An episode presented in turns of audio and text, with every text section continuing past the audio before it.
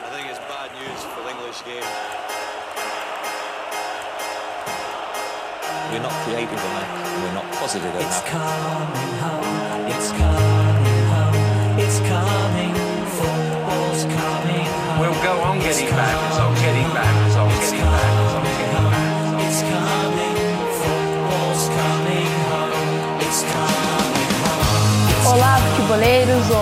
futeboleiras! Está começando mais um episódio do God Save the Game.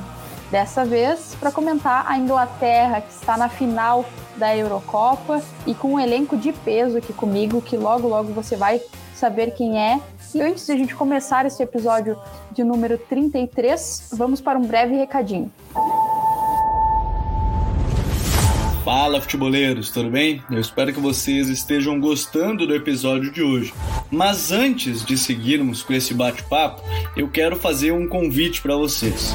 Se você quiser receber conteúdo exclusivo no site, ter acesso às matérias fechadas, vai lá na aba Club e faça parte do Futuri Club por apenas 12 reais mensais ou até mesmo em planos semestrais com desconto ou até mesmo anuais. Você ainda vai ter direito a desconto nos cursos do Futuro. Então, fique ligado. Além disso, eu quero lembrar para vocês que esse episódio também tem o apoio do Futuri Pro, o departamento de análise e mercado do Futuri. Seu time gasta menos dinheiro e ganha mais jogos. Para mais informações, mande um e-mail para comercial@futuri.com.br.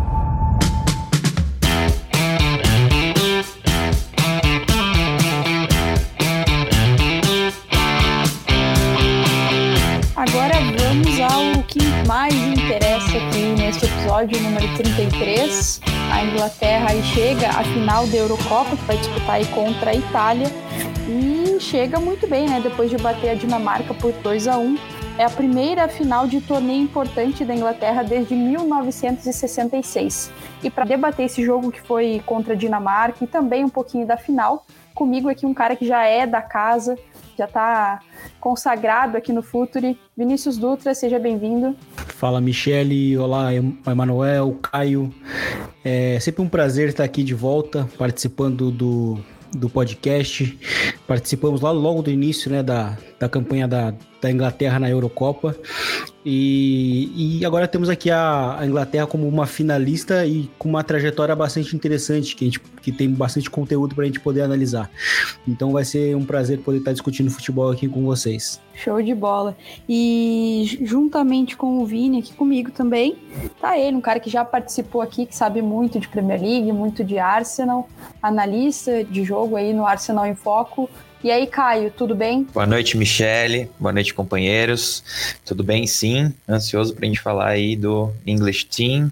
Ansioso porque it's coming home. It's coming home. E é isso que eu quero saber também de ti, Emanuel Vargas, nosso estreante aqui no God Save the Games. Primeiro, seja bem-vindo, né? E já vou dizer, volte sempre também.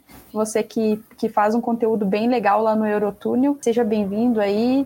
It's coming home mesmo. Valeu, Michele. Um salve aí pro Caio, pro Vinícius também, pra galera que tá ouvindo a gente. Acho que tá vindo para casa, viu? Até porque a final vai ser o Wembley também, né? É, brincadeiras à parte, né? Essa campanha da Inglaterra tá, tá bem interessante. A gente vai pincelar um pouquinho como é que essa Inglaterra chega para a final aí, né? Muita gente colocava como favorita, é, mas na final tá certo, né? Talvez não com, como grande favorita, assim, mas na final chegou. É isso aí. Com certeza tá voltando, porque, é, como tu disse, né? O jogo é, é em Wembley. Mas o, é claro que os ingleses esperam mais aí do que o fator meramente local, né? Eles querem é o título. E para começar a falar aí dessa final, antes de começar a falar exatamente da final, vamos falar um pouquinho sobre esse jogo que foi contra a Dinamarca, né? E eu acredito que, que tenha sido muito interessante assim, de observar vários momentos do jogo. É, um deles foi justamente a Inglaterra ela tendo que lidar com o placar adverso, né? Ela tendo que lidar com aí sua defesa sendo vazada, algo que não aconteceu muitas vezes. Então é realmente assim muito interessante ter, ter observado isso, como a Inglaterra se comportou diante disso. E eu quero começar com você, Caio. Como é que você uh, enxergou esses comportamentos da Inglaterra ali quando a Dinamarca ela esteve em vantagem durante o jogo. Como que você notou a Inglaterra? Se você acha que a Inglaterra se saiu bem diante desse cenário que não é habitual? Olha, eu acho que a Inglaterra saiu bem, sim. É, teve, eu diria que principalmente depois de ter empatado, mas ainda em desvantagem no placar, reagiu bem. É, o time da Inglaterra é um time muito forte e nesses momentos, principalmente numa competição europeia, da forma que eu vejo, é muito importante que você tenha segurança técnica, uma coisa que o Lucas Filo sempre fala também aqui no Futuri, segurança técnica, é, que você tenha um time que seja capaz de absorver o golpe e lidar um pouco com a pressão. E eu acho que também eu tiro um pouco o chapéu, não sei se tiro o chapéu, mas aplaudo o Southgate, porque eu acho que ele, ele escalou o time de forma muito boa. É, o, o, double pivô ali com o Phillips e com o Declan Rice ajuda muito. É, são dois caras que, falando em segurança técnica, eles entendem muito disso. Então, é, a, nesse momento em que a Inglaterra sai atrás no placar, no placar, é uma facilidade muito grande você ter esses jogadores em quem você pode se apoiar, que conseguem progredir o jogo e te fazer respirar um pouco, né? É, temporizar um pouco o jogo, é, se estabelecer no campo do adversário e aí sim procurar crescer uma pressão para tentar recuperar o placar. Então eu acho que a Inglaterra é, foi bem é, no que se propôs e foi muito bem buscando o placar também. E nesse jogo contra a Dinamarca, eu acho que também dá para a gente falar isso, né? Já que a gente não tem um podcast aí sobre o, o futebol dinamarquês, então o pessoal que torce para a seleção da Dinamarca vai, vai ficar carente aí desse conteúdo, mas eu acho que é importante a gente destacar também o, o que fez a Dinamarca na partida, né? Principalmente no que se refere as linhas de marcação, acho que foi um time muito organizado nesse sentido, né? Variando bastante até as saídas de bola para escapar da pressão da Inglaterra, que estava sempre com, com três homens nos três caras de saída da Dinamarca. Como é que tu viu aí a, a Dinamarca nesse jogo, Vini? E quais resistências você acha que é, essa, essa equipe da Dinamarca pôde oferecer à Inglaterra? Bom, a Dinamarca ela é uma seleção que ela já veio para essa Eurocopa tendo, tendo muito uma, uma, uma, uma uma, um papel de como uma possível uma possível seleção pequena, entre aspas, que poderia ir longe. E de fato ela confirmou, né, tudo que a gente imaginava.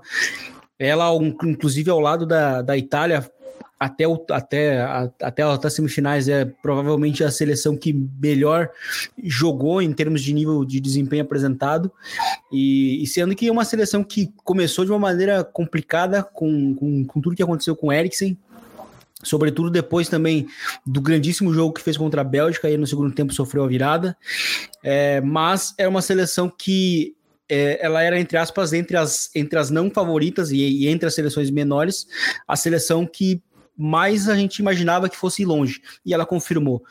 Just, justamente porque o seu treinador sempre fez boas inter, intervenções é, táticas, né? Então a Dinamarca é uma seleção que, é, que se adapta muito ao adversário e a gente viu nesse jogo de hoje acontecendo algo parecido, porque é, a Inglaterra, na, nessa Eurocopa, ela é muito caracterizada por iniciar bem os jogos e nem, nem necessariamente marcar o gol nesse, nesse período, mas é, novamente a Inglaterra começou bem a partida e, e, a, e a Dinamarca deu inclusive um, um, um grande, uma grandíssima resposta, né?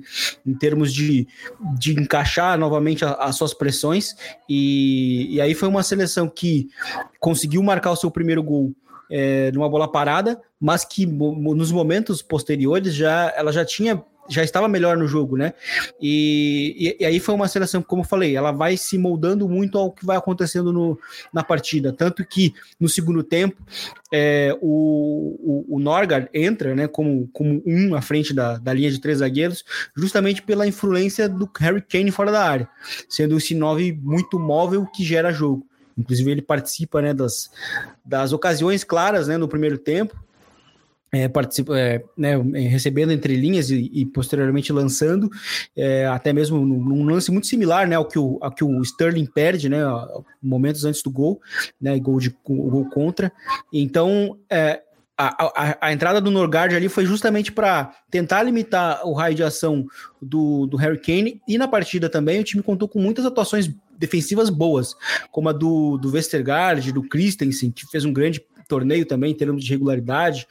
É, o Cayer também, enfim, o time teve várias atuações defensivas é, bem interessantes ao longo do jogo, e por isso que conseguiu se sustentar por tanto tempo. Né? O próprio Schmeichel, né, que fez defesaças ao longo do jogo, conseguiu também defender o, o pênalti num primeiro momento, mas depois cedeu o rebote né, justamente no gol da virada né, da Inglaterra já na prorrogação, mas o time contou hoje com excelentes atuações defensivas, porque é, eu acho que em termos de, em termos de de atuação ofensiva em si, é, a, a, a, Dinamarca ela meio que termina ali depois do gol de empate da Inglaterra, porque no segundo tempo a gente já não vê a, a time, o time da Dinamarca conseguir ter saídas ofensivas, conseguir contra-atacar, conseguir ter momentos realmente de, de respiro, e aí, e aí o jogo vira muito um ataque contra a defesa, mesmo com, como, como eu falei, com as intervenções que, que o Hillman vai fazendo, né, com a entrada do Norgard, a entrada do Yuri Poulsen justamente para poder superar a pressão alta da, da, da, Inglaterra com, com um passe longo, né? Porque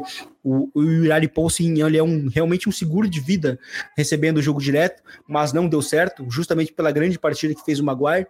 Mas é uma seleção que fez o que a gente já imaginava que poderia fazer, né? E, e, e sai de cabeça erguida, né? Depois de, de todo o que aconteceu, novamente com o Eriksen, que poderia claramente condicionar o, o ambiente. Então é uma seleção que, obviamente, cai numa, numa prorrogação, cai dando muito trabalho, mas em termos ofensivos foi uma seleção que neste jogo, depois do gol de empate, deixou a desejar. Sim, eu concordo e inclusive eu gostaria de agora de perguntar para ti, Emanuel, o que que o que que tu achou que, que destacou a Inglaterra nesse confronto contra a Dinamarca, que fez justamente o time ele ter essa questão da força mental que o Caio comentava, mas também para vencer tudo isso que o Vini mencionou ali, que eu mencionei também, de variações uh, da, que a Dinamarca ofereceu para justamente tentar bater a Inglaterra. Assim, quais os pontos que você acha que merecem destaques nesse merecem destaque nesse, nesse confronto contra a Dinamarca? É, eu acho que foi um jogo muito de xadrez, né, entre os dois técnicos, né, porque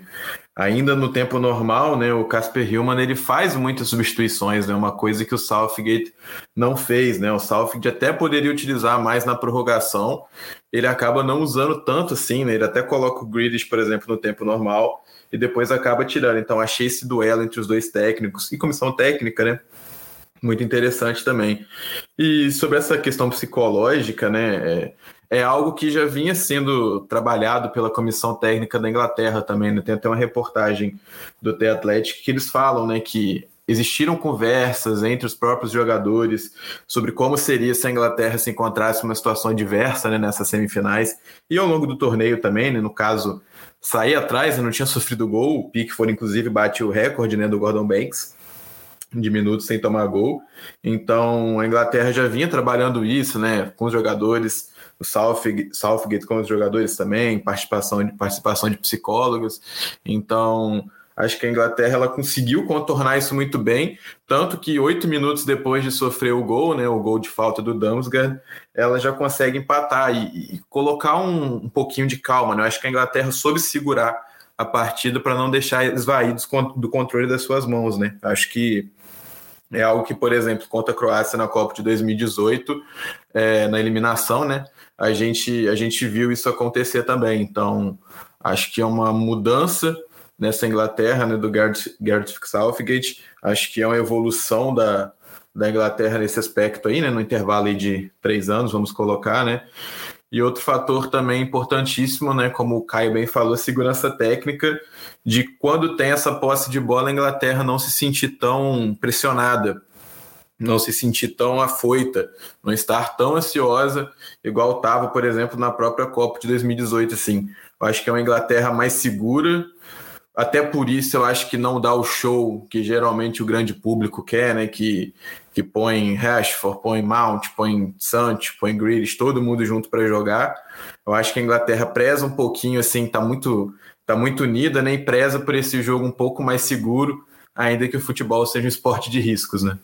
É, inclusive essa parte das substituições, eu acho que elas contaram muito a favor da, da Inglaterra, né? E o, e o Southgate talvez ele tenha aí seja um dos técnicos que melhor explorou isso, né? Que melhor é, conseguiu variar e tentar usar melhor o banco de reservas. Eu acho que hoje que teve a situação de prorrogação, que até comentava com o Vini antes do jogo, né, que é um, um desperdício, né, porque é realmente muito desgastante para os atletas, é, mas no fim a, Inglaterra ela precisou muito dessa prorrogação e, e a gente e a gente não sabe como que seria se tivesse ido para os pênaltis, considerando que era é, Schmeichel versus Pickford. E, mas eu até quero entrar nesse tema, nesse, nessa parte de, de goleiros, assim. É, poderia ser completamente diferente para a Inglaterra se, se fosse para os pênaltis, né, Caio?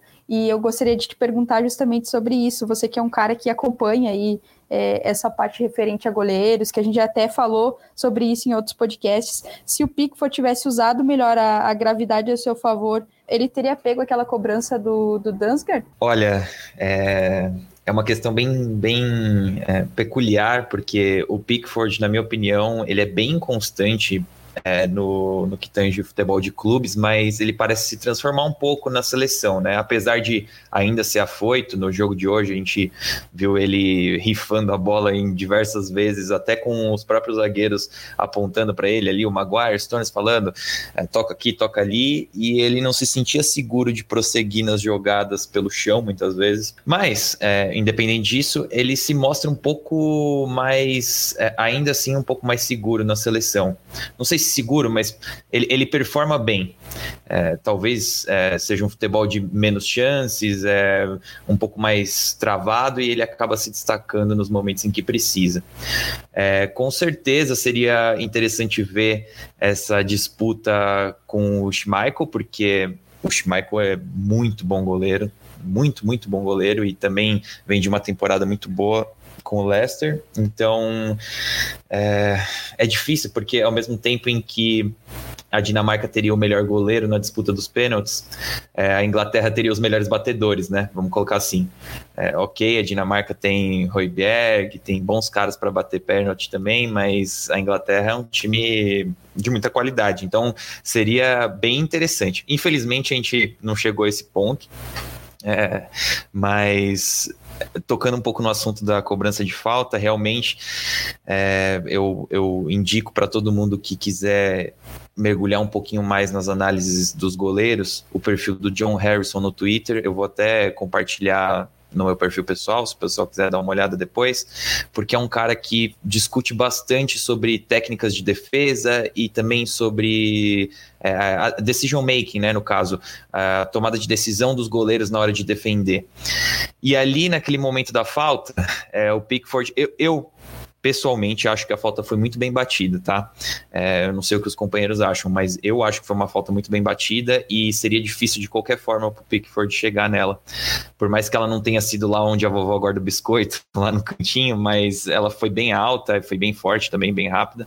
Mas o Pickford indo com a mão com a mão direita na bola, que é a mão do lado onde a cobrança foi, ele tem que lutar contra a gravidade para conseguir levantar o braço dele e, e, tentar espalmar a bola. Então, isso, é, a maioria das pessoas pensa que ah, esse, goleiro, esse goleiro é espalhafatoso, por isso que ele faz a ponte invertida, mas na verdade, no que diz respeito a melhor é a melhor técnica para conseguir salvar esse tipo de chute, que é um chute mais alto, em que o goleiro precisa fazer uma ponte.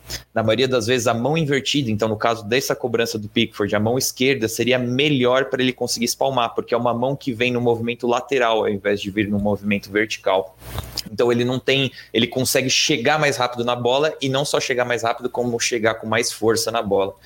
É, ele acaba indo com a mão direita, ele é, é muito difícil de entender ali se ele espalma ou não espalma. Eu acho que ele nem chega a tocar muito na bola, mas é, também porque ele tem que lutar contra a gravidade. Além de pular, ele tem que lutar contra a gravidade para levantar o braço dele, enquanto o outro braço viria junto com o movimento do corpo.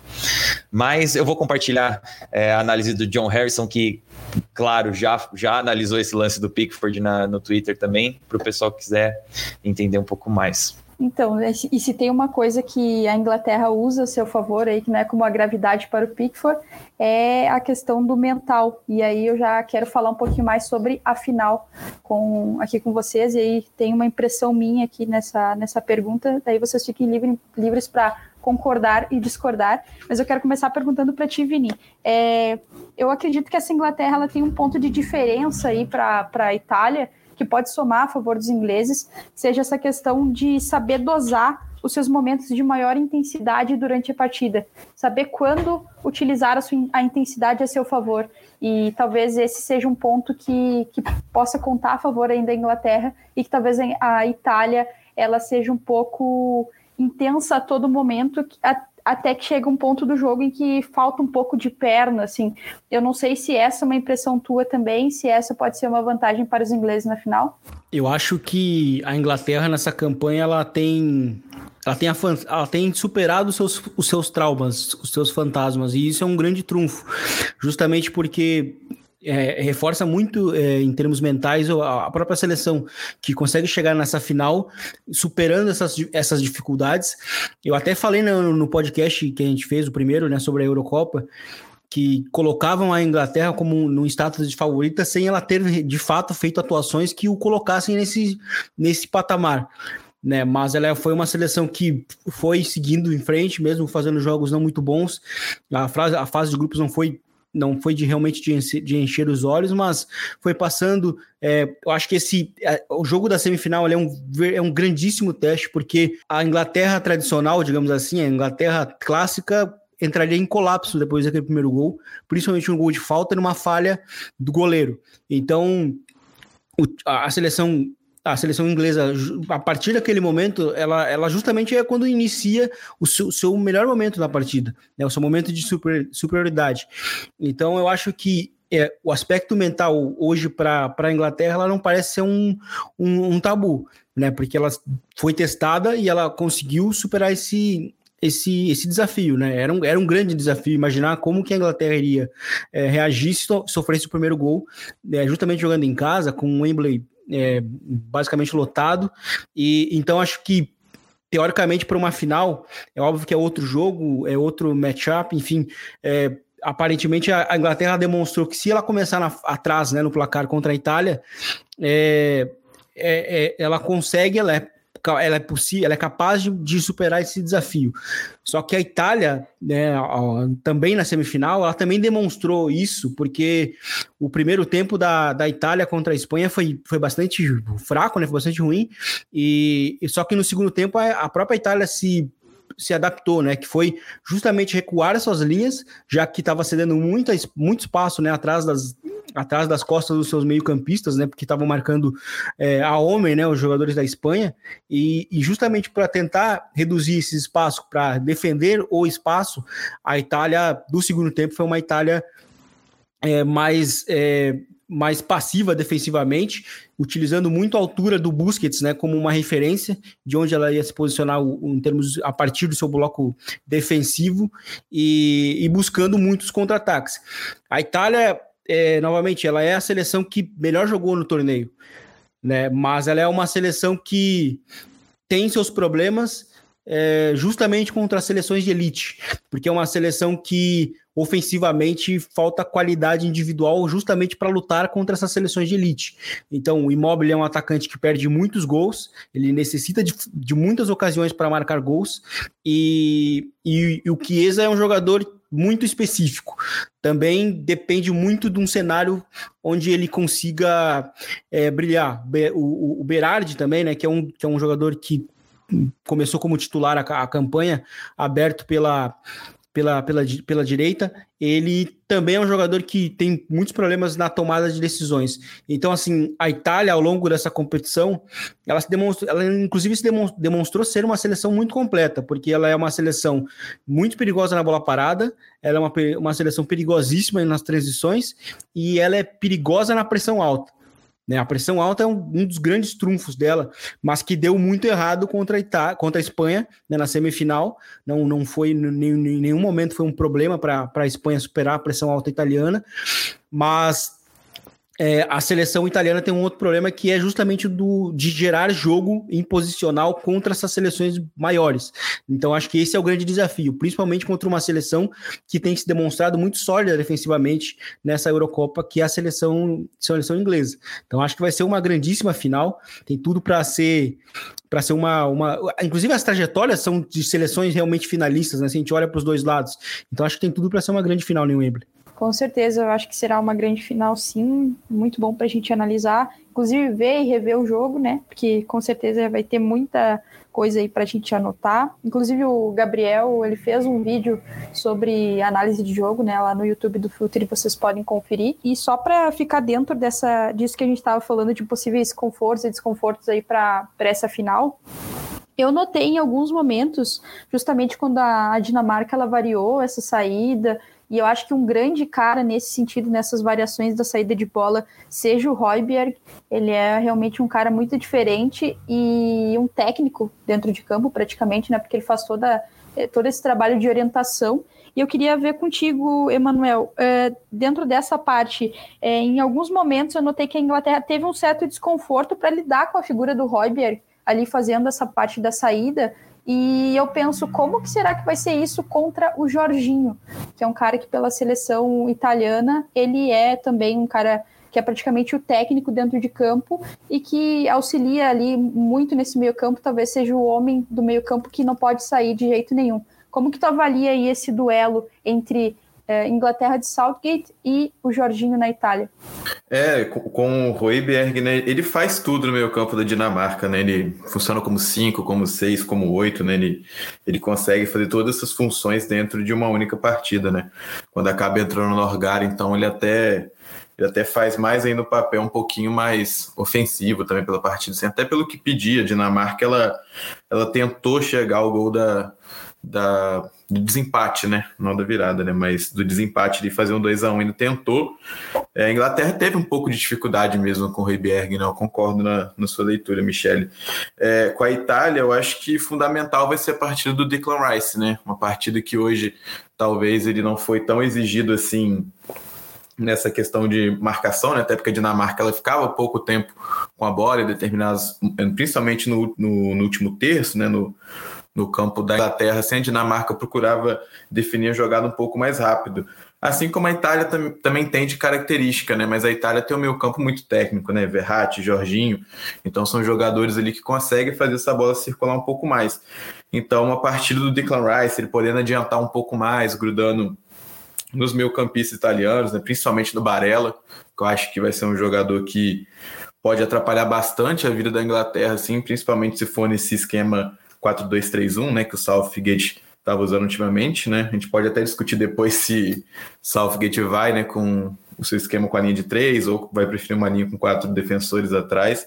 Acho que é um mistério, né, que vai ter para essa, essa grande final aí. E também acho que para segurar, né, o Jorginho, esse ímpeto da Itália de construir desde trás, o Mason Mount vai ter que ser mais ativo também no sem bola dele, né? O Harry Kane já é muito ativo, né?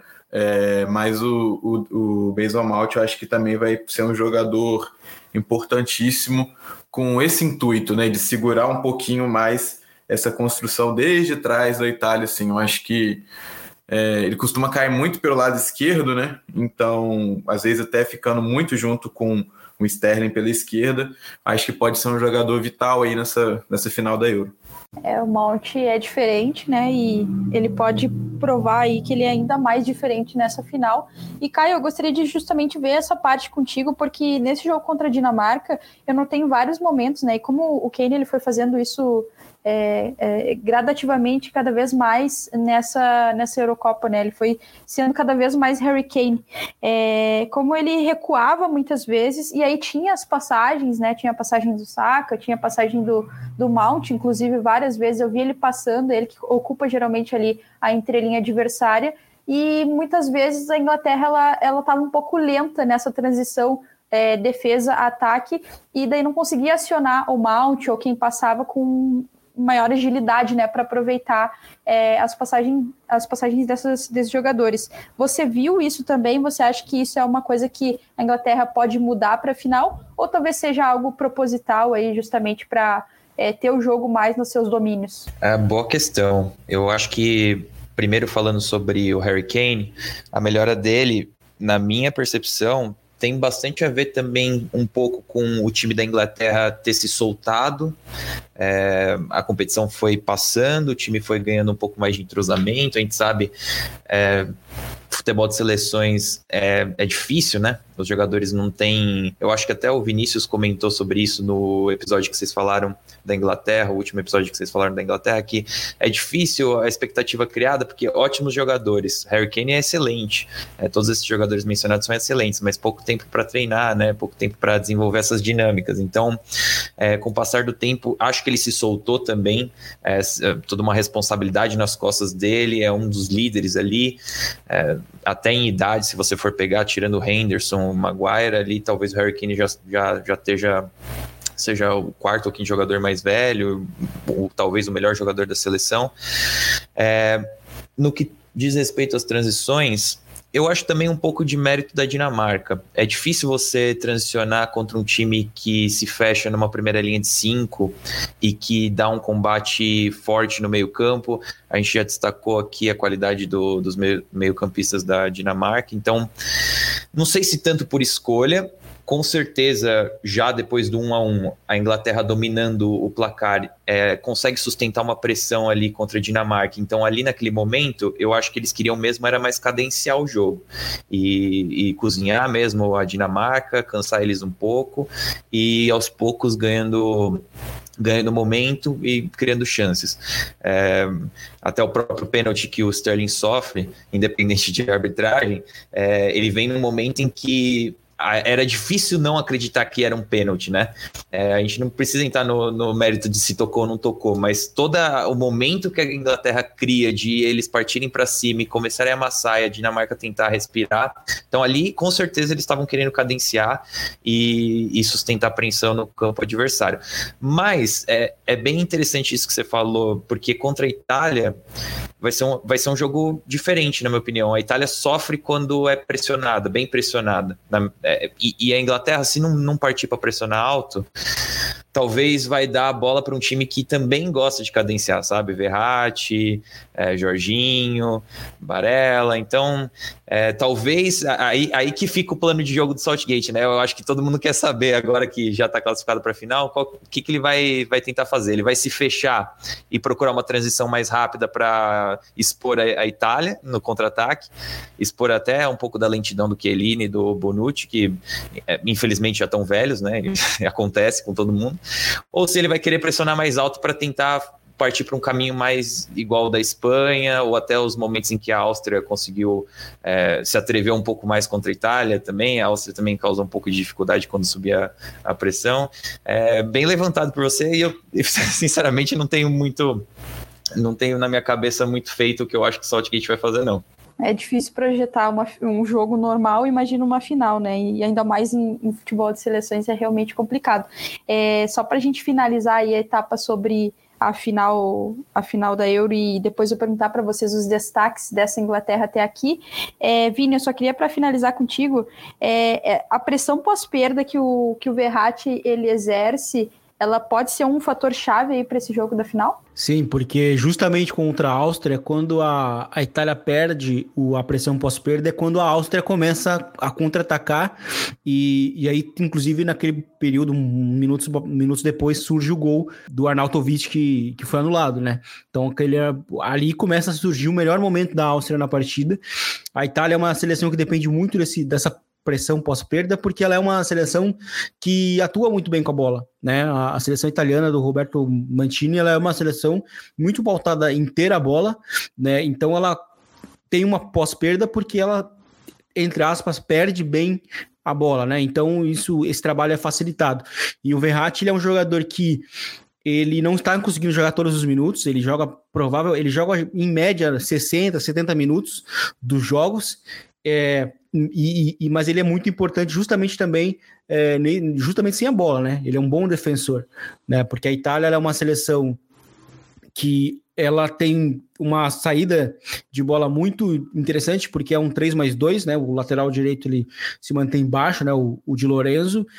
Os dois zagueiros permanecem, e aí o próprio Verratti ele é um jogador que auxilia o Jorginho na saída de bola, né? O, o, o interior pelo lado esquerdo é quem faz isso, porque o, o Locatelli, que é quem começa né, a, a Eurocopa como, como titular, porque o Verratti não, não pôde começar, ele exercia a mesma função. E aí o Barella, que é o interior pela direita, ele, ele se posiciona entre linhas junto com, com, com o Insigne, né?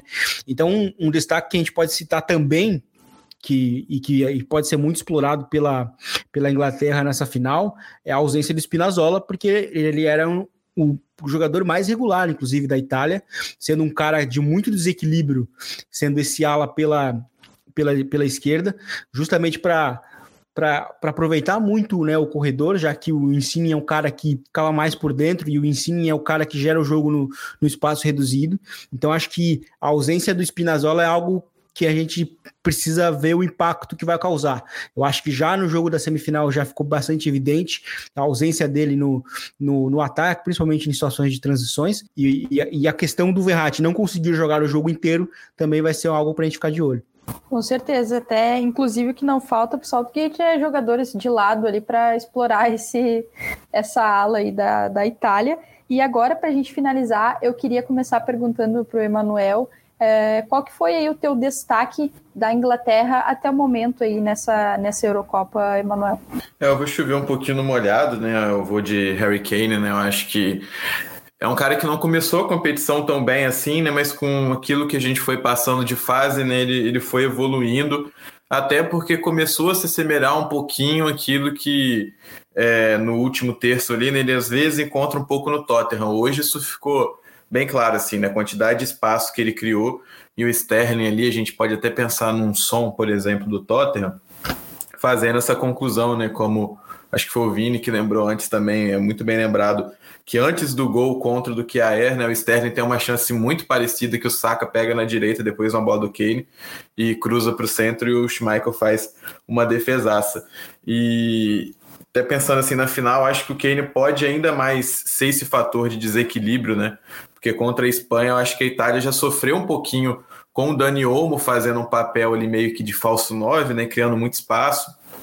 E a Espanha é, não tem ali no, no Oyarzabal, por exemplo, um jogador tão agudo é, de fazer de chegar e colocar a bola para dentro. Né? Ele teve algumas, ele teve duas chances na verdade contra a Espanha e acabou uma não fez o domínio correto para finalizar e na outra o cabeceio acabou passando um pouquinho longe do gol, né? Não acertou o gol. Isso na, na Inglaterra, tendo Sterling, tendo o Saka também, eu acho que são jogadores que podem dar mais essa agressividade e o Kane ele consegue sair da referência, voltar, criar esse espaço e gerar jogo para a Inglaterra. Então acho que é um dos destaques da Inglaterra até aqui assim, justamente por isso, né? Se a Inglaterra vem quebrando barreiras, eu acho que cada vez mais vem contando aí com a participação do Harry Kane. Perfeito. E, Manuel, aproveitando, queria agradecer a tua participação, falar para o pessoal onde é que uh, a galera pode te encontrar aí nas redes sociais. Ah, valeu, Michele, valeu, Vinícius também, Caio, um prazer estar aqui com vocês. É, a galera pode me encontrar no Twitter e no Instagram, né, arroba o Emanuel Vargas, lá no Insta eu não faço tanto conteúdo assim de futebol, mas de vez em quando eu apareço em umas lives por lá.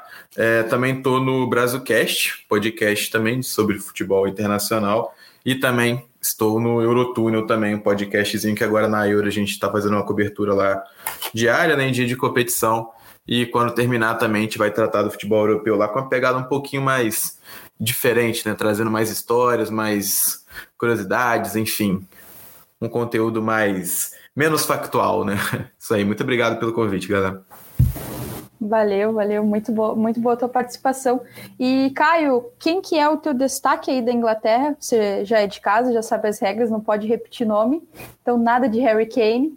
e também já aproveita e já faz o teu tua propaganda aí, onde é que o pessoal pode te encontrar lá no Arsenal em Foco. Olha, o meu destaque da competição vai ser o Calvin Phillips. É, da Inglaterra, né, no caso. Porque é um cara que, bom, ótima temporada, ótimas temporadas com o Leeds, né? É, mas agora numa competição europeia, se estabelecendo no que talvez seja o setor mais importante do campo, é, que ajuda defensivamente, ajuda ofensivamente, ajuda no ritmo, né, no mental do time.